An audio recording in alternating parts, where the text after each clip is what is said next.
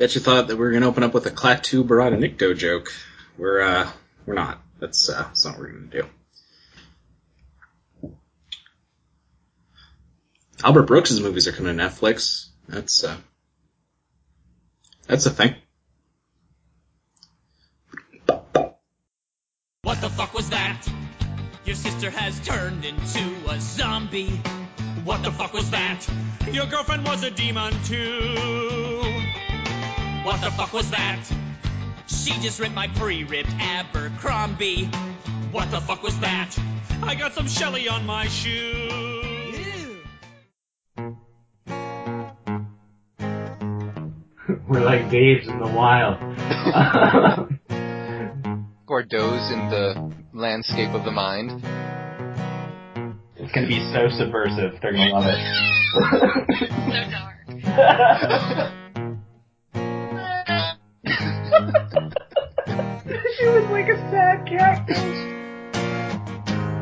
I'm sorry, but I want to be able to see out of my knuckle hair. You, you've opened my eyes. We are a hive mind. We are one. Oh, hey, little Nepotiz. Oh no! oh no! Yeah, that's upsetting. Say the word. You know the word. It's wackadoo. Good evening, everyone, and welcome to another episode of A Matter of Taste. My name is Fio. I'm here with Ian, Hello. and we are discussing the uh, the Evil Dead musical. Now, here's a question: Are we discussing the 2003 or 2006 version? Which uh, Uh, I was ooh. Um, which did you listen to? I listened to the. uh I believe. Well, let me check my iTunes because now I'm uh, second guessing myself. But I believe I was listening to the original Broadway cast version, um, which may in fact have uh, differences. Uh, yeah, yeah, I listened to the 2006 version. Okay, yeah, that's the one that I was listening to, so we're good. Okay, cool. Which would be, I guess, the off Broadway. Yeah, It says that's when it opened, I believe.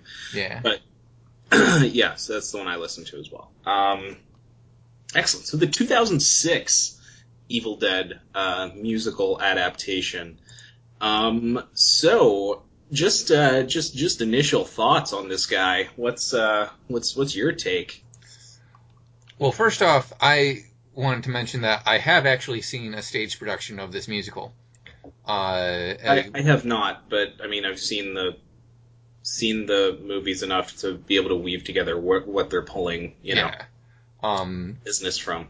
for those who aren't familiar with the musical, the musical basically adapts the first movie as Act One and the second movie as Act Two, and incorporates lines from all three movies throughout the play. Um, I saw this. Uh, I saw a local theater group uh, do a production of it uh, a few years ago. There's links to pictures of it on our Tumblr. Uh, I saw it with my friend Kelly, and uh, we sat in the splatter zone, which was an experience. Um, especially since there is one moment in the splatter zone that does not involve blood, and I will leave that to your imagination. um,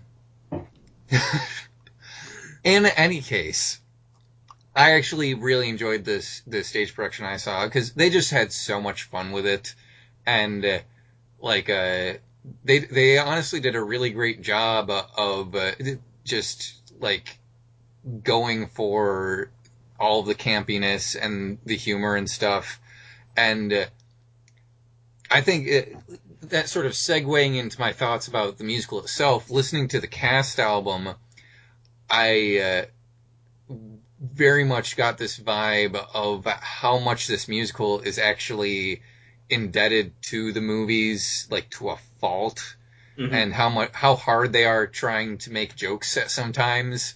Uh, that was kind of off-putting to me. Like e- even that, there's a clip of uh, the like beginning of the song "What the fuck was that" on YouTube, and even watching that, they, it feels a little like, hey, we're making jokes about this cult classic, And hey, we, we're making we're dropping these lines from the movies. Wink, wink, nudge, nudge. Oh damn it! You took.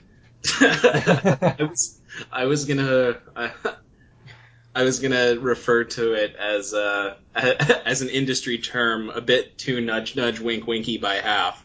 Yeah. But uh, but yeah, I can imagine. I just listening to this was the first time I've listened to any of any of the musical. Um, was listening to it for this. Uh, just listening to it, I could kind of get the impression that this would be a blast to see live, but oh yeah. it doesn't.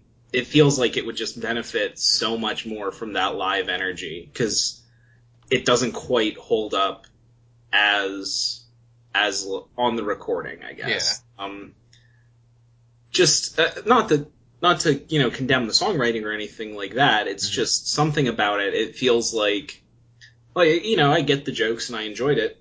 If if you're familiar with the uh, familiar with the movies, I think you'll get more enjoyment Yeah. Out of it than if you weren't. But um, I can imagine just seeing it live would be a blast. Like Yeah. it seems like it, it would really it, just the way it's just listening to it. It seems like everything about it is con- more conducive to the energy that having an audience around you and you know being able to be there in the room with these performers Yeah. uh, would give it. Yeah. There's a certain amount of spectacle to it that you you inevitably lose if you're just listening to the recording. Yeah, spectacle. That's that's absolutely what I was going for in that giant morass of Yeah. fucking language there. Well, and, and like you were saying, uh, a, a, not to condemn the songwriter or anything, like the, the songs in this are, are, are fine songs. The music is fine, but more so than even like Little Shop of Horrors, which I, I feel like I criticized a little bit for its campiness and for its just like, hey, you're not supposed to necessarily feel for these characters. And then when it got adapted to the movie, it's like, oh crap, people are feeling for these characters. We can't do the original ending. Um, even more so than that, I feel like they're really not trying to make you feel for any of the characters in this musical. It's more of just like, hey, we're gonna take you on a roller coaster ride, and it's gonna be fun. If you just go with us on it, it's gonna be a lot of fun. Well, yeah, I think this uh, a lot of that is because this was written so far after the after the movies and the Mhm. you know video games and the comics to the point where Ash Ash is the you know one line spitting pop cultural cartoon that Duke Nukem stole all of his lines from. Like Yes. like he's not a person anymore. He's he's he's uh God, he's he's something uh, symbolic. Something. I, there's a word. an archetype? Yes, an archetype. Um, he, that's what he's become at this point. So you can have a lot more unsympathetic fun in that. Uh, yeah. In that case.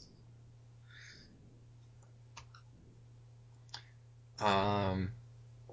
what I wanted to uh, what I wanted to bring up because this is kind of riding off of that, and this is interesting because this is the first time, and going off of like the the musicals that we're discussing, the only time we'll be able to discuss a musical that quite fits in this vein.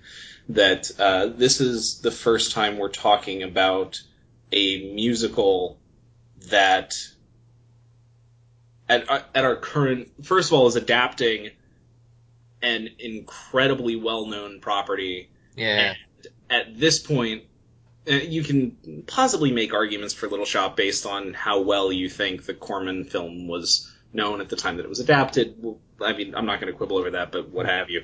But um, at, and at the time that we're talking about it, it's it's far from the most well-known example of that property in the media Yeah. like like repo's just repo um if we if we ever end up talking about phantom down the line um i mean the the musicals for better or worse far more well known than the original novel um i know there have been different versions of the sweeney todd story in the past but the musical's the most well known Yeah. you know adaptation of that story Yeah. And- uh, what what can you really say about Rocky Horror? When we eventually get around to that. But in this case, it's interesting because like I enjoyed the musical a lot, but the, the movies are definitely the most well-known part of this property. Yeah, people I- don't people the don't musical- know. Sorry. Uh, I'm sorry, but people like a lot of people don't even know the musical exists. yeah, Like the the musicals maybe in the top five, maybe if you count all of the movies as one, it might be in the top five like adaptations of this property, but you know it's definitely not not the most well known example, which I think is now then really interesting because we can get into talking about the decisions of adapting a property that's already so well known in the Yeah. uh, cultural subconscious. But I'm sorry I cut you off. What were you no, going to say? I, I was just I was just gonna say that like people don't know about Evil Dead because of this musical. That's that I think is Right. what basically what you were saying in, in different words. Um, like when people hear Little Shop of Horrors, they think of the musical, and people who hear Repo, they think of the musical because that's that's the only incarnation of it, really. Uh, when people think of Sweeney or Phantom, like you were saying, or Rocky Horror, they think of the musical. Evil Dead, they're not immediately going to think of this musical. Now, I would argue that Repo's world building uh, do, is conducive to other uh, other sort of stories being told in that world, but that's a whole different conversation. yes. that's that's that's that's my that's my hill to die on. Um, but yeah, I think it's it's really interesting, and I think it's it was a it was a really good choice to not attempt to do a straight adaptation of any of the films on their own yeah. and instead to try and try and like take this this idea of what the films are and you know use bits and pieces of all three of them to make the musical of that Mhm. as it were Yeah. i should probably stop saying as it were i feel like i'm fine. saying a lot um, totally fine. Yeah, it's interesting to think about. Like there is a certain campiness to the to the movies, and uh, I think they got campier as they went on, as they became a little more self aware. Even though there is you, don't a have to, you don't have to say i think there that is Yeah. absolutely what happened yeah, no, they, got, they got And- way campier as they went along and even the first movie has that vibe to it. There's certain like I watched the first movie for the first time this afternoon, and uh, I I noticed that e- even though there are a lot more moments, like I have Army of Darkness as comparison. I haven't seen the whole second movie, but I have seen Army of Darkness several times because it's always it's on some weekend on Sci-Fi or something like that. Um, but uh, with Army of Darkness as comparison, like I noticed that there there's a lot of stuff that they play straight faced in the first Evil Dead, but there's still moments where it's like, hey, this is a horror movie. We're gonna we're pulling this trope. Oh no, we're not gonna pull that trope. Haha. or we're gonna make fun of this trope. Um, which is one of the reasons I think that it it's it's stuck around so long is because even though it was doing some uh, really straight up horror stuff, it was all it also had a bit of that self awareness that inspired, uh, I'm sure, stuff like Scream and uh, very very directly Cabin in the Woods. Oh yeah, yeah. like no, it's basically the same cabin. I think it's really interesting because I think that speaks a lot to uh, Sam Raimi's uh, skill as a director and storyteller. Mhm. Um, and somebody said this about Del Toro earlier today. Uh, there's a discussion going on uh, between a few uh, a few people on Twitter that I was following, talking about um, if they were able to uh, if they're going to relaunch the Twilight Zone. Um, uh, the, the person in question, uh, I believe, credit where credit is due. I think it was a conversation between uh, at Positronic Woman and at uh, Die Robinson Die, who writes for Deadshirt, and Mhm. you know, um, and I think Positronic Woman writes for Women Writing Comics or Women Writing About Comics. But uh, the conversation, long story short, the, the conversation was uh, if someone was to relaunch uh, the Twilight Zone today, she would want it to be Del Toro. And then it got into this very interesting conversation about how uh, Del Toro knows Del Toro knows how to honor a property without being like slavishly devoted to it. Mhm. If that makes sense. And I think Raimi has that same skill set, which is what he's definitely showing off in uh, The Evil Dead, where he shows he definitely shows a reverence to these like um, these like old school supernatural grindhouse uh, horror movies, but he's not chained. He's not exactly chained to the tropes of the genre, and he's not simply uh, he's not spitting out something we've seen before. He's he's telling his own story. Um, and Del Toro's shown us that he can absolutely do that with things like Pacific Rim and Crimson Peak, which are, Mhm. you know, the that's all they are. It's he's taking this genre that he loves, but without feeling beholden to everything that's come before, telling his own unique story about it. Mhm. Um, which the argument there was that would be conducive to a reboot of the Twilight Zone, which I agree with. All of this to say that I think that's part of the reason that Evil Dead is such a classic, um, is because it takes it takes this very well worn ground, but with with a certain degree of reverence to what has come before, injects a whole new life into it. Yeah. Rather, and it's like rather than being just a straight up satire of the horror genre, it's its humor is more. I think it's a little more derived in the absurdism that you can get out of the horror genre with all, with all this supernatural stuff going on. Um, And with that said, I don't know if uh, if the musical could exist on its own. Yeah. I, I I would put it almost in the same. Not to say uh, this. This is an argument that. Uh, sh- shit. Were you in history of the book? I don't remember. uh, was that first semester thought class in freshman year? No, that was a book we read. Yeah. wh- what's it? history of the book was a Robin Robinson class. Oh, I'm thinking of uh, history of reading, which was in our thought class. yeah, this was We've had this discussion before on the podcast. Yeah, it, it it's confusing, but yeah, no. History of the book was a Robertson class. I think this is where we talked about. Oh no, shit! It would have been novel, and you Yeah, were which I was in. where we talked about satire. Yes. We talked to. Okay, we We also talked about the like the anti-novel and stuff like that.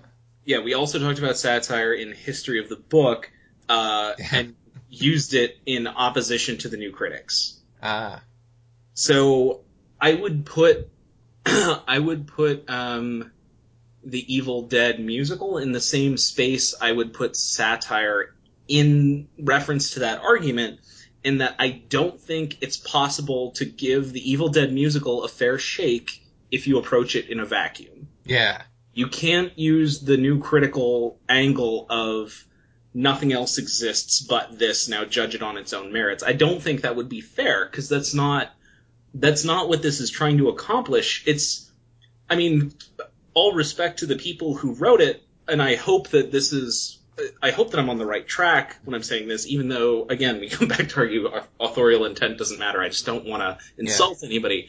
I don't think the musical is really trying to tell its own story. It's trying to be a celebration of this story that everyone already enjoys. yeah, Um, which is why I think it also occupies sort of the same space as like the uh, uh, Spamalot, the Monty Python musical, ah, or uh, or Silence, which we've referenced before. yes, It's uh, although that's more of like a tongue-in-cheek kind of uh, you know uh, good-natured prodding at Silence of the Lambs. This is this is I feel more of a straightforward celebration of uh, of the Evil Dead movies. But again, I, I I don't think it would be fair to try and judge this judge this musical in a vacuum. yeah. And I, I, I it, you remind me that I was going towards a point, and then we kind of tangented before, is that the movies have like a campiness and a sort of absurdist humor, whereas the, like you were saying, the musical, it, it definitely is it definitely skews more towards comedy than horror when it, in comparison to the movies, and it is going for it like like you were saying, it's a different it's a different style of humor. Um, yeah, I just remembered that I was like I was working up to something earlier, and I don't think I've ever I I ever got there. um. But yeah, like stuff like the song "All the Men in My Life Keep Getting Killed by Candarian Demons." Which is one of what an amazing song title. what, what a beautiful song title. Mhm. Oh goodness. yeah, yeah, because of because of that, the fact that, like you were saying, you can't really judge this in a vacuum. You can't judge it on its own merits without talking about the the movies. I think that's why there were certain things about listening to this musical back again uh, that sort of left a little bit of a bad taste in my mouth. Right. Um, and especially like the fact that like they, again, uh, sort of comparing it to the stage production I saw, I feel like working on that off Broadway production, they were really working hard to make sure they had someone who looked and sounded like Bruce Campbell. Uh, whereas that wasn't as that like with a local theater production, if that's one of the things that you're caring about, then uh, you're gonna have a tough time getting your cast together. I think Oh. you just got to make sure he's got a good jaw, man. the jaw is the most important part of any Campbell character. Like the the rest of the face, it's it's fine if he looks like him, but the jaw is really the sticking point. See, that's the thing. When you watch this musical, you're not thinking of Ash as this character like, uh, like say, just just throwing a, a random example out there, like Mina Harker. Mina Harker is a character who's been adapted many different times in many different ways, and there's no, I wouldn't say there's any one single actress you could say that's that's the true Mina Harker. Whereas with a character like Ash or a character like Captain Kirk up until recently, it's like, well, Ash is Bruce Campbell. Captain Kirk is, uh, uh, oh my gosh. Why is my brain blanking? William Shatner, buddy. William Shatner. Old Billy Oh. Shatz. How did my, that was a serious brain fart. That was Oh. rough. They were actually just talking to each other the other day on, Bruce Campbell and William Shatner? Yeah, on Twitter. It was pretty fun. That's amazing. Them and Lucy Lawless. Somebody was cracking jokes about the Evil Dead TV show. Uh, I'm just looking at the songs on Wikipedia, and it's like, join us, as sung by Cheryl, Moose, and House Spirits. Oh man. Ode to an ac- accidental stabbing. There's just all of the the song titles are amazing. Yeah. Well, and, and again, like, I, I've talked before on this podcast about how I have some, uh, I, I have uh, a tenuous relationship with campiness and like overt, like, hey, look how funny we're being stuff like that. And in certain cases, I, like, it works for me. In other cases, it doesn't really work for me. Like, Do the Necronomicon is utterly, uh, forgettable to me it's clear that they're trying to do like a do the time like a time warp type thing with it, oh yeah, that's obvious. but it it just it doesn't work for me because not only is it trying to it, it- not only is it trying to reference Evil Dead, now it's trying to reference Rocky Horror, and it's just like this is not its own thing in any way, shape, or form. Yeah, yeah, I could see how that might that might put you off. But again, I, I, I think I agree with your verdict on it being forgettable. It's not it doesn't like actively harm the story or mm-hmm. anything. It is it is kind of forgettable. And I could see the like again, not to be too critical of the writer of this musical, but I could see someone writing this musical being like, "Oh, we got to do we got to do a dance number called Do the Necronomicon. That's that'll be fantastic." I have stuff that I could talk about. Was there anything uh, like particular that you wanted to bring up before I go off on an Ian tangent? You can go off on a U tangent. I'm Okay. sure I'll come back to something. Okay. Um, one of the things that, like, I appreciate about the Evil Dead movies, and even certain points in the Evil Dead uh, musical, is that even though there is this campiness to it, even though there is a sense of humor to it, there are some genuinely uh, disturbing things that happen in this this in these stories. We're, we're not going to talk about the tree stuff. That's just I, I don't even want to touch that with a 10 foot pole. But I'm talking about stuff like Join Us, which, especially in the musical, like, Join Us is a moment in the musical that I think actually captures something that you can't get in the movies because the movies are not a musical. Why don't you just accept your fate and join us, Ashley? Join us! Don't you wanna join the crew? You'll be dead and evil too. The coolest thing to do is join us, huh? Your life sucks, you know. Working as S-Mart's gotta blow. Don't be just a fucking schmo and join us. You'll be dead with no remorse and be hung like a horse. You can even bang a corpse if you join us. If to evil you succumb. So just lay down that big gun and join our dark army of evil Candarian demons as we conquer this land and take over each and every soul of the living. No! No! No! I'm not gonna join you! Never! Um, although I, I guess they're sort of hearkening to the moment in the movie where, like, the moose on the wall starts laughing, and uh, everything else in the room starts laughing, and then Ash starts laughing madly, and that just sort of again weird, absurdist, funny but also disturbing moment because it's like, you know, he's kind of fucked right now. This is this is him being totally like screwed. Um, and uh, the way they do it in the musical just creates this whole other level of uh, disturbingness because it's this very sing-songy like carnival ride type thing where it's like we got your hand and uh, like there again there's on the one level it's like this is hilarious and on another level it's like this is fucked up Yeah. and uh, sort of going back to the original point I was making, there's like certain moments where they really embrace the fact that this is a horror story, and so they can go to these disturbing places with it. Like the fact that none of the movies really, uh, none of the movie movies gravitate towards a uh, tidy, happy ending. And it's the same thing with the musical. The musical kind of uh, sort of goes with the ending from Army of Darkness, actually.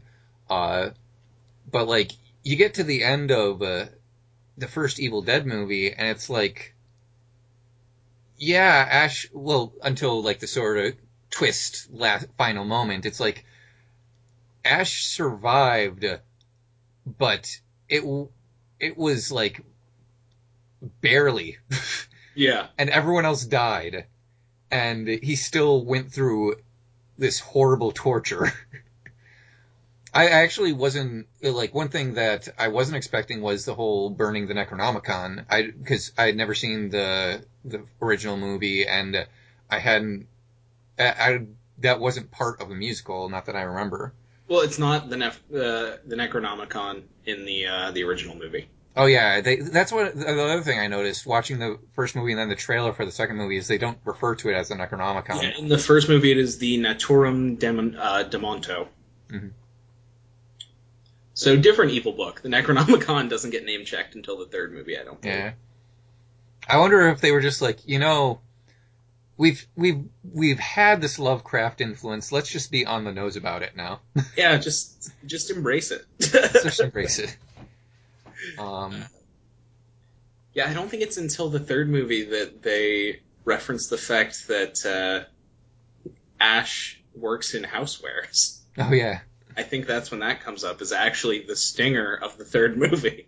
yeah, which is weird because like in other in other aspects of the like other uh, iterations of the franchise that becomes like strangely important like it's something that comes up a lot either for like i'm i'm not saying it's like important myth arc shit but like it gets used for gags yes, um like the boomstick line. I think yeah, just because it's a pretty, it's one of those like little things about a character that. Mm, what am I trying to What am I trying to articulate here? Oh, I, I I understand what you're talking about. It's it's it's a it's a way to humanize the character. It's a way to make him a little more than just an archetype by giving him some more specificity. It's like, oh, he's just a guy who works at a store. Yeah, no, I I think that's definitely part of it. I think what I what I was getting at was something much less, uh, much less humanistic. Uh, uh, just from like a craft standpoint. I, I just think it's interesting how something that we find so iconic about a character can come up like weirdly late in development or can oh yeah. show up at odd places uh, show up in odd places during uh, during serialized storytelling. Mhm. Um, you know, uh, like from a from a very broad perspective, you look at the fact that like early early Batman stories have him using guns, or you know, uh, we're a horror podcast. The fact that Jason doesn't get his mask until the third, like halfway through the third movie Oh yeah. it's it's interesting how something that becomes inseparable from the idea of a character, uh, where it can show up in the character's development, and it seems odd when it's not there. hmm Or even the fact that Hannibal didn't become an icon until Silence of the Lambs. I mean, that's a kind of that might be an entirely different discussion, but it's sort of that that sort of that might be more akin to The Ring and The Hobbit becoming uh, the One Ring in The Lord of the Rings. Yeah, It's something that was there, uh, whereas you're talking about something that was introduced much later on. Um, so yeah, my, my contribution was useless. Carry on. wasn't useless. We're, you know, we're really we're really strict on content in this podcast. oh my. yeah, just again from a writing perspective, I guess I find that fascinating Mhm. as just co- coming from from the position of a writer. yeah. Uh, But the musical. but but the musical. Do you have a favorite song?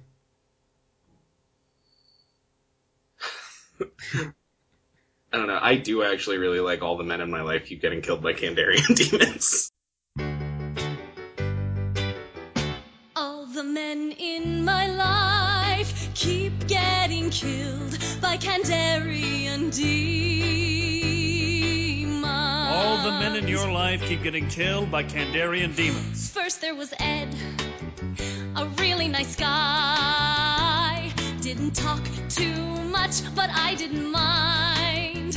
I was all set to marry him. But before we could consummate, Ed was killed by a Candarian demon. Candarian demon, Candarian demon, Candarian demon. It, it, it's that that was one that like when the song started up when I saw the title and when I saw the song when the song started up I was like that was one of those moments where I was like uh, I feel like I'm trying a little too hard and then you get to the end of the song I'm like okay that was pretty good I feel like it earns it. it, it earns it by the end of the song By the end of the song. Also, my tolerance for camp is like way high. oh yeah Like my criticism about of Do the Necronomicon is definitely more about like uh, this is kind of Rocky Horror's thing than it is about the camp at all. yeah Um, honestly, like, like I mentioned on Twitter when I was doing my little live tweet thing there, I think We Will Never Die sticks with me because it is one of those moments where it's like, okay, we've had some fun here with all this campiness and stuff, but you're gonna die. yeah. Like this is, shit has gone to hell, literally, in a hat basket.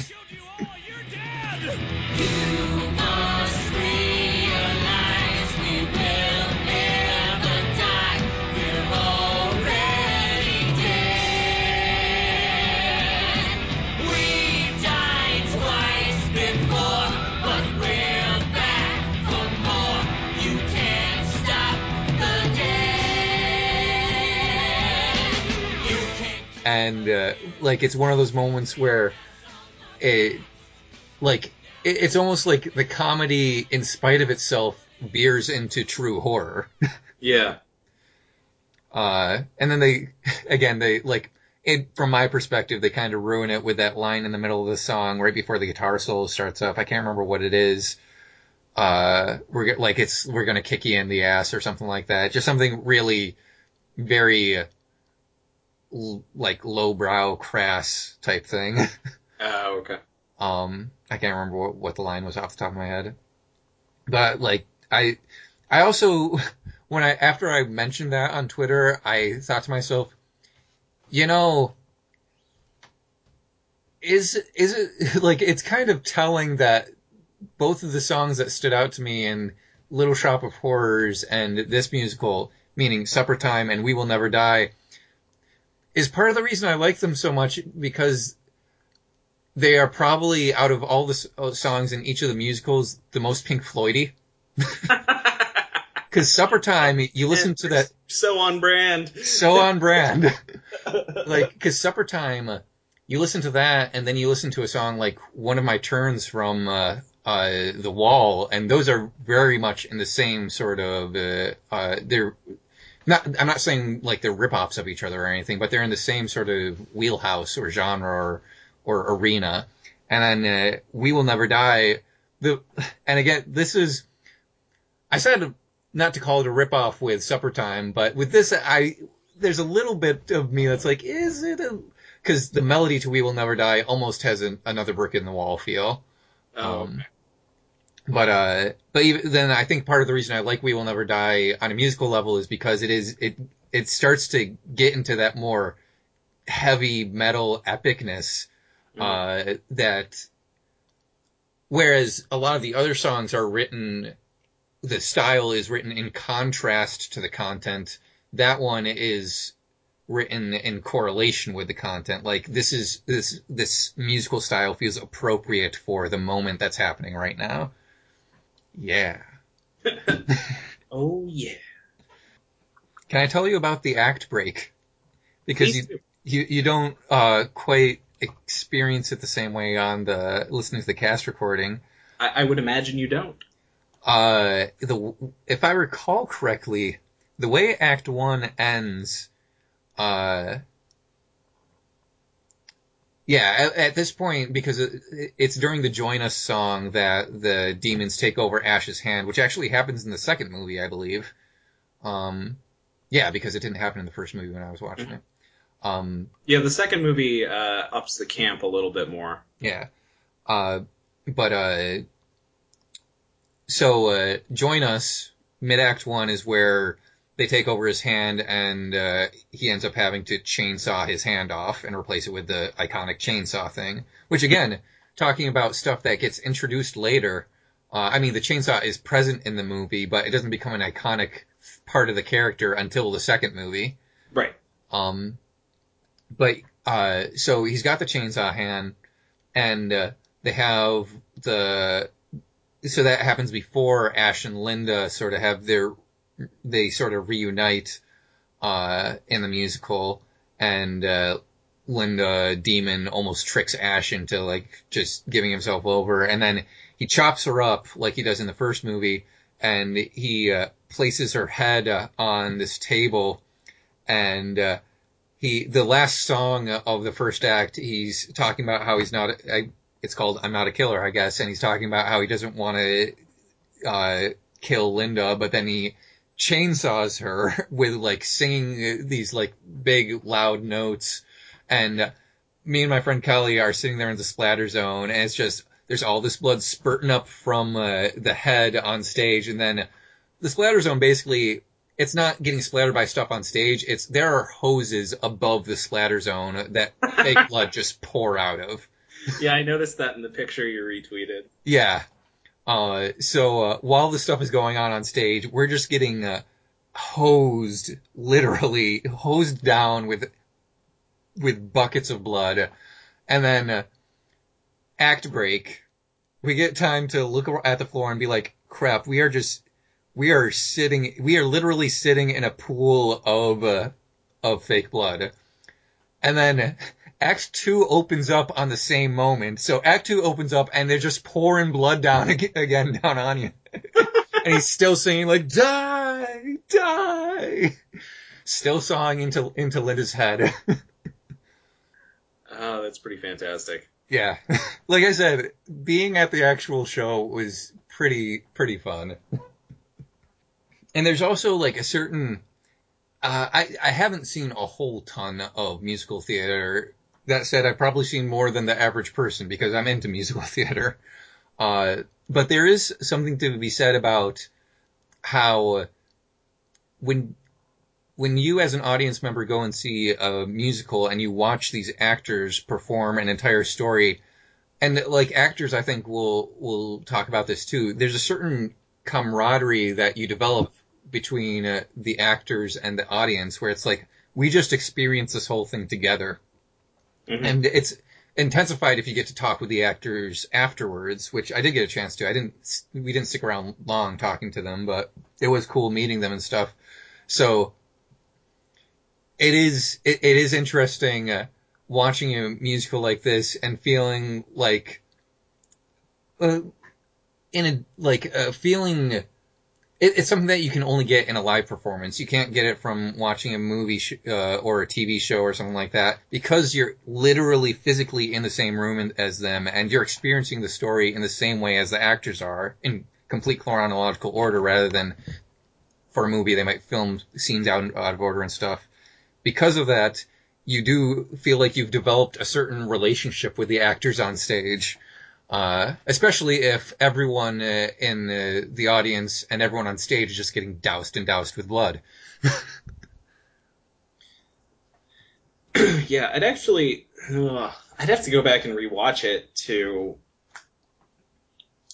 to uh, mm, be able to give a, an like a an accurate uh, idea of what he says. But on the uh, on the concert DVD beside you in time, uh, Trent Reznor talks a lot about that just in terms of live music. Mhm.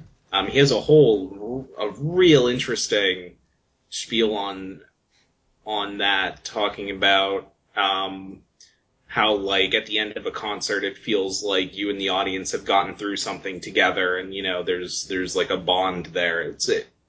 Uh, he talks about it for quite a bit. It's but it's a really interesting uh, interesting piece. I think that's on one of the like special features of Beside You in Time, if I'm remembering correctly, which I think I think was for the With Teeth tour. I want to say. Oh yeah. Um, I don't think it was Year Zero. I think that was the With Teeth tour. But anyway, uh, yeah, I could definitely, I could definitely see having like, again, not to not to say a more emotional response, but a very different emotional response Yeah. in a live show because uh, I feel like I feel like watching watching a film or reading a book just pings very different emotional centers than watching a live show does. Yeah.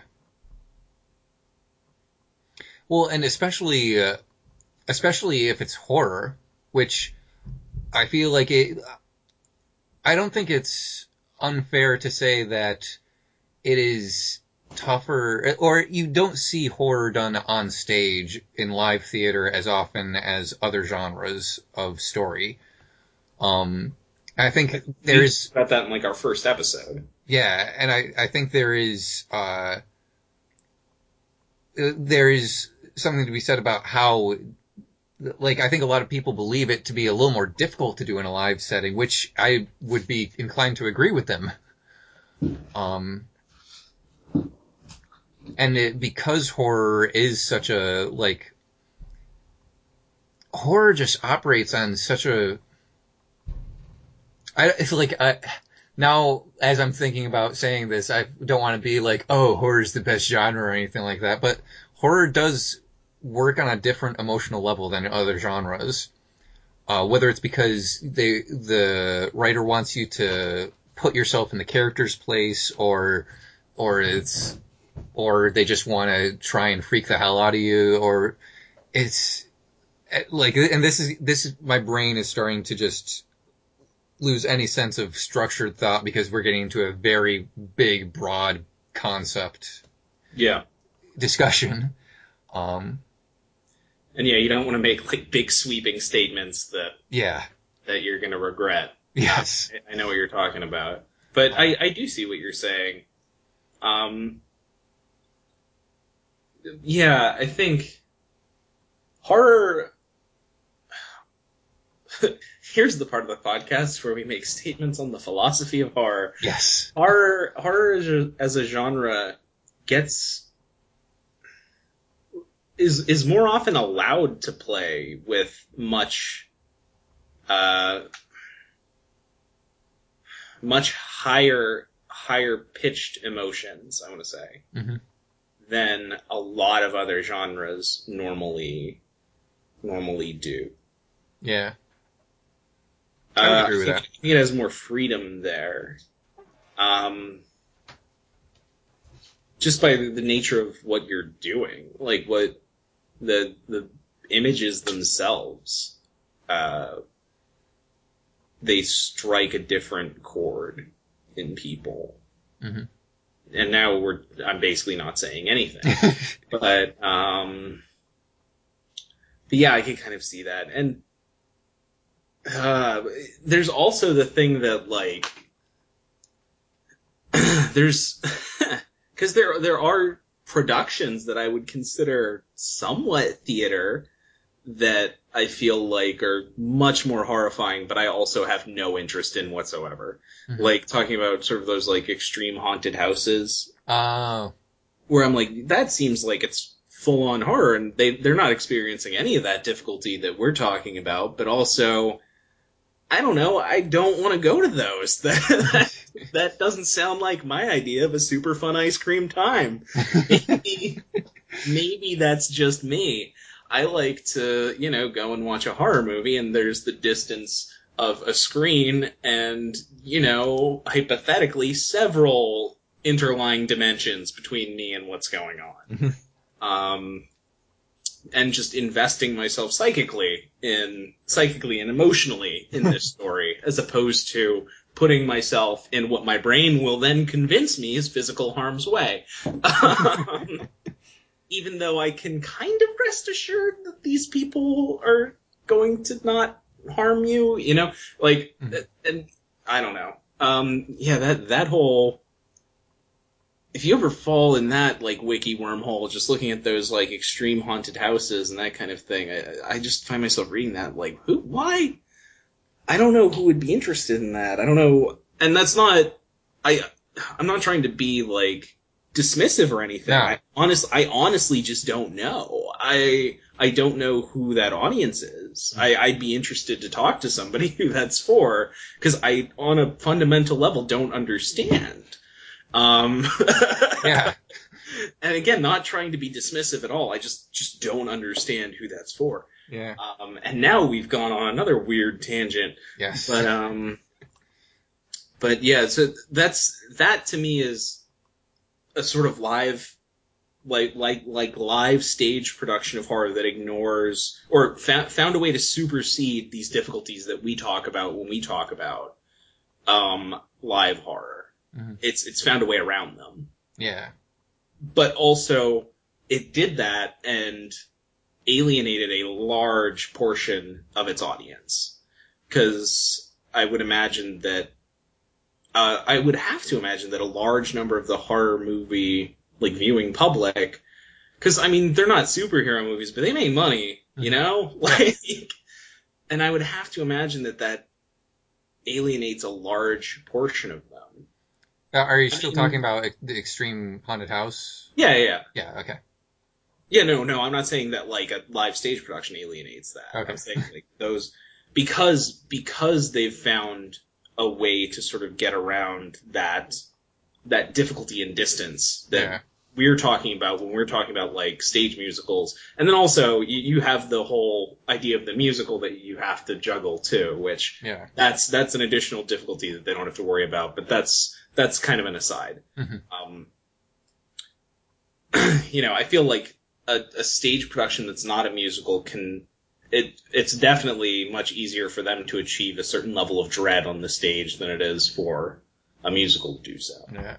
I, I, just a quick aside, uh, speaking to that, I've, ever since I saw, I, ever since I watched Bug and uh, found out that it was based on a play, I've always wondered what that play must be like watching it. Yeah, no, that's come up a couple of times. I'd be very interested to know what that play is like. Because I, I don't believe it, and we talked about Blood Wedding before, that I think might be one of the only like straight up horror plays I've seen. And even that, I don't know if classifying it as horror is diminishing it in some way because it's not just it's not like a slasher. It's not like a uh, it's not a typical horror story or even Well, I don't- that's to say, I, I'd be careful with that because then that's to say that calling it a horror story is to diminish it. I think horror is definitely a part of what's going on. yeah.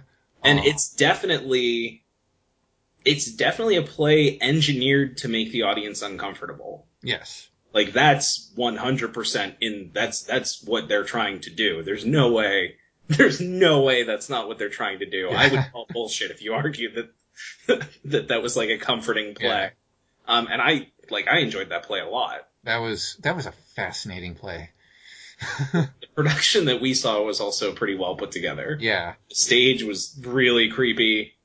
Um dude. everybody put on a hell of a performance. Yeah, I I remember enjoying it.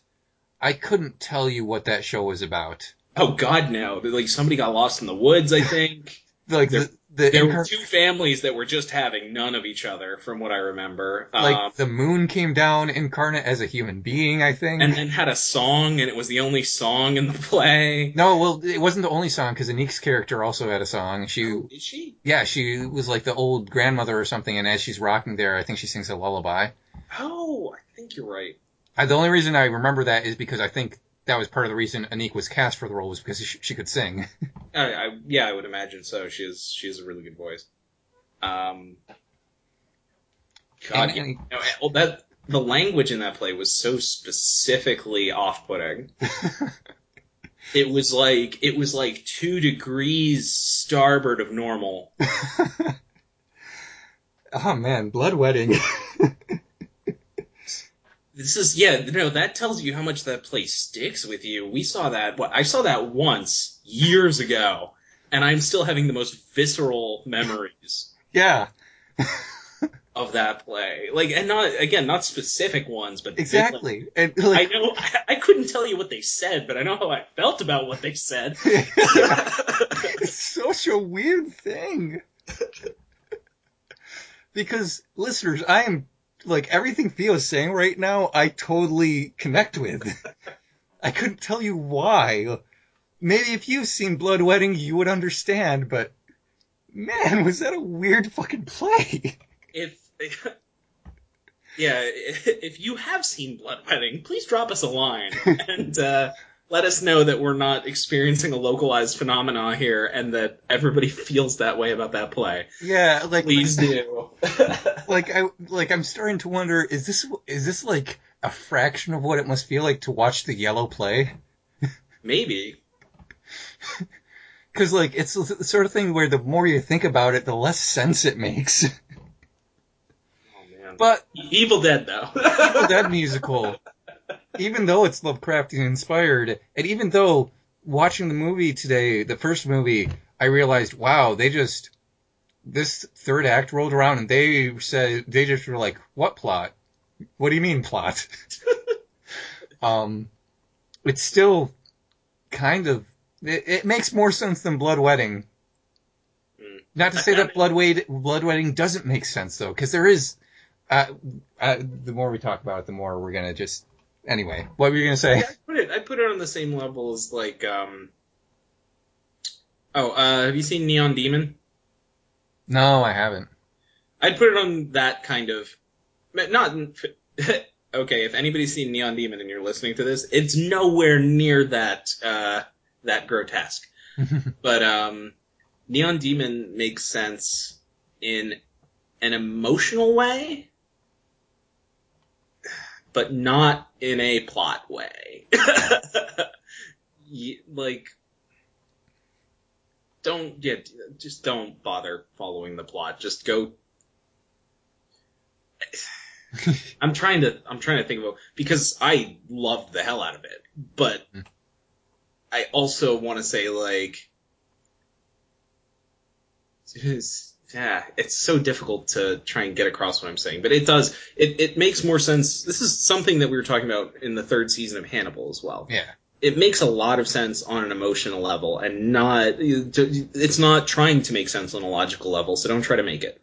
It's that's not what it's trying to do. It's trying to make sense on a thematic and emotional level. Yeah. That's where it really works. Like Would it be would it be fair to say that it's it's like David Lynch also comes into this sort of conversation?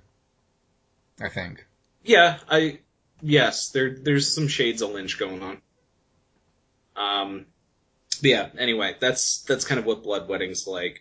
Um, but uh, Evil Dead, when you were when you were talking about when you were live tweeting it, I found it funny when you were talking about the Dutch angles. I was like, Oh ah, come on. Uh, come on, dude. Even the posters on a Dutch angle. You had they told you what you were getting into.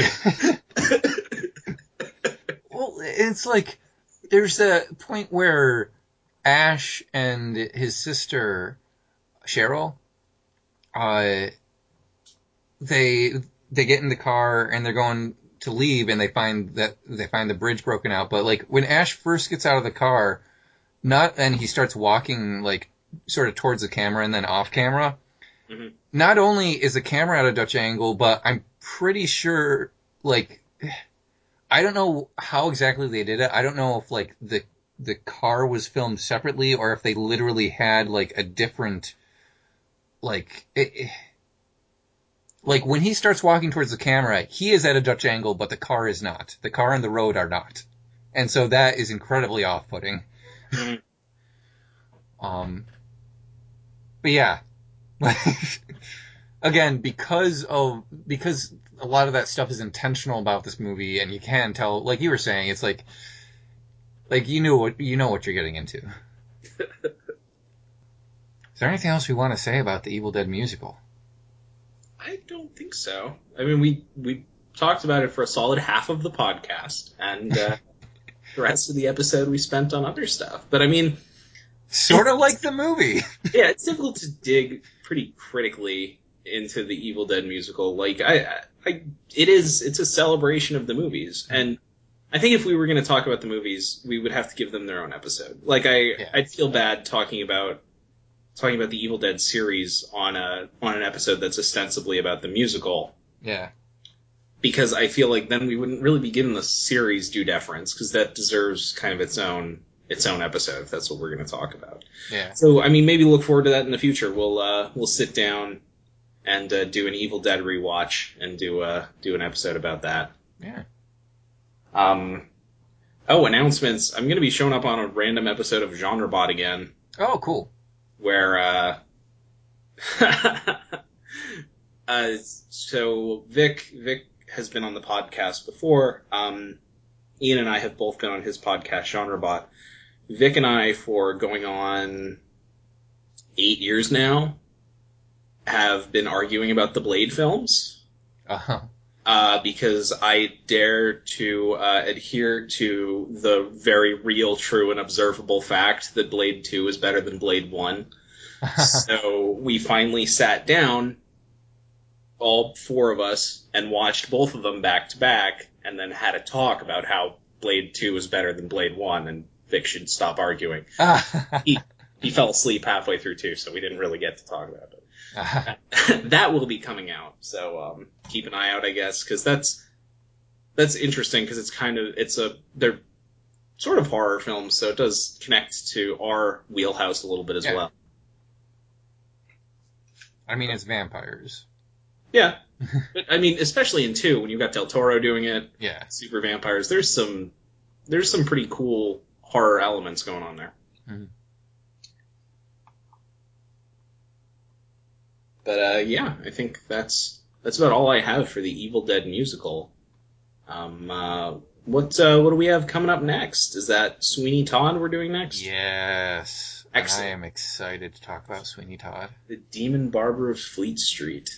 And honestly, just a quick aside before we go, I uh, I'm excited. Like uh, the movie gets a lot of flack, and uh, we'll get into that on the actual episode. But I'm I'm genuinely looking forward to watching the movie again.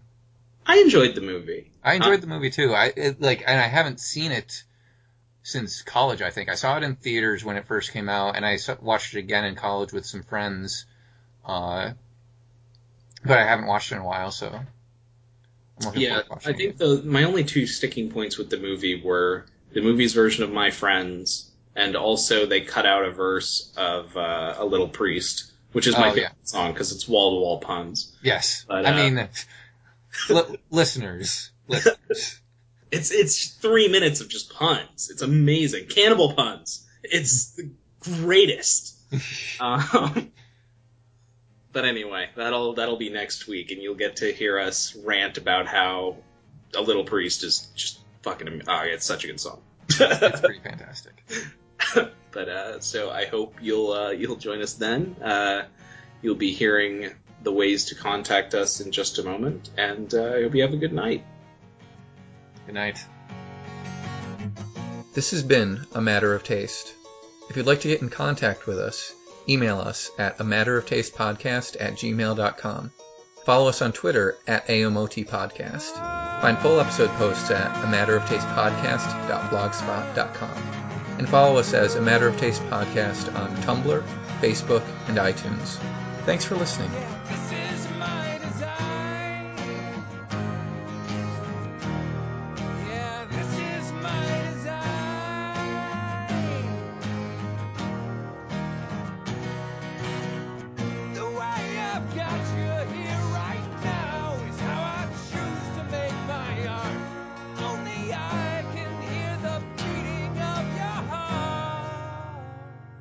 But that's not what we're here to talk about. That's not what we're talking about. We're here to talk about is the Evil Dead musical. Yes. So, so let's talk more about that.